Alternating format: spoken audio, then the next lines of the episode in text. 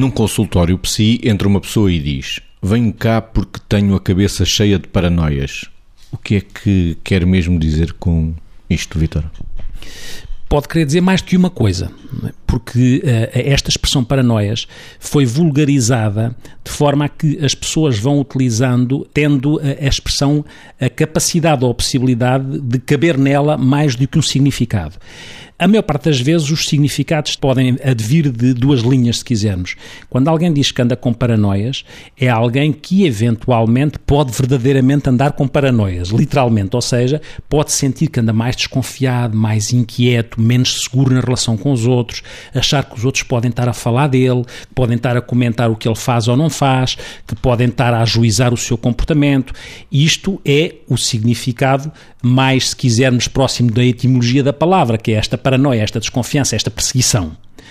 Mas muitas vezes também se utiliza, as pessoas utilizam isto, como eu dizia, de uma forma mais uh, abrangente e saem deste conteúdo mais persecutório, mais ameaçador da palavra e muitas vezes colocam dentro da paranoia, por exemplo, as opções, que é andarem sempre a pensar no mesmo, com dificuldade de se libertar desse pensamento, a terem pensamentos que são intrusivos, que se impõem à sua mente e que, apesar das pessoas acharem que eles não são razoáveis, pelo lado da razão entendem que não são razoáveis, mas não se conseguem libertar deles, como se aqueles pensamentos se intrometessem e a pessoa diz: tenho a cabeça cheia de paranoias. É estar a dizer que não me consigo libertar de uma coisa que se me impõe. Estes dois registros são registros e haverá mais, mas estes são os registros mais comuns para a expressão paranoia.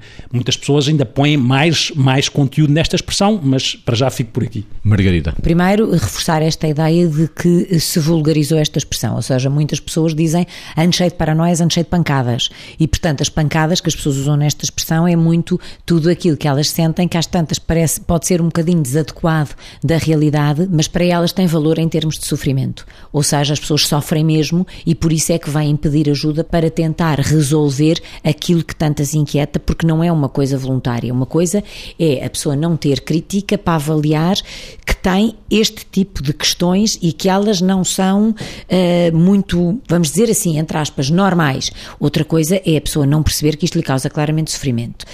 A maioria das vezes podem até ser coisas de caráter obsessivo.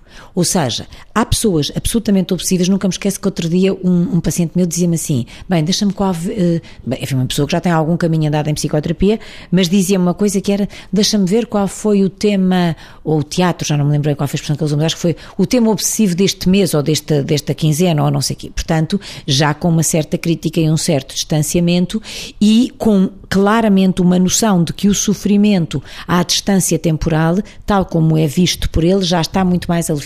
Mas pronto, distinguir aqui o, o senso comum e a expressão técnica sobre isto e dizer que no fundo são pessoas em sofrimento por terem um conjunto de ideias que são perturbadoras do seu uh, funcionamento cotidiano, quer comportamental, quer frequentemente emocional.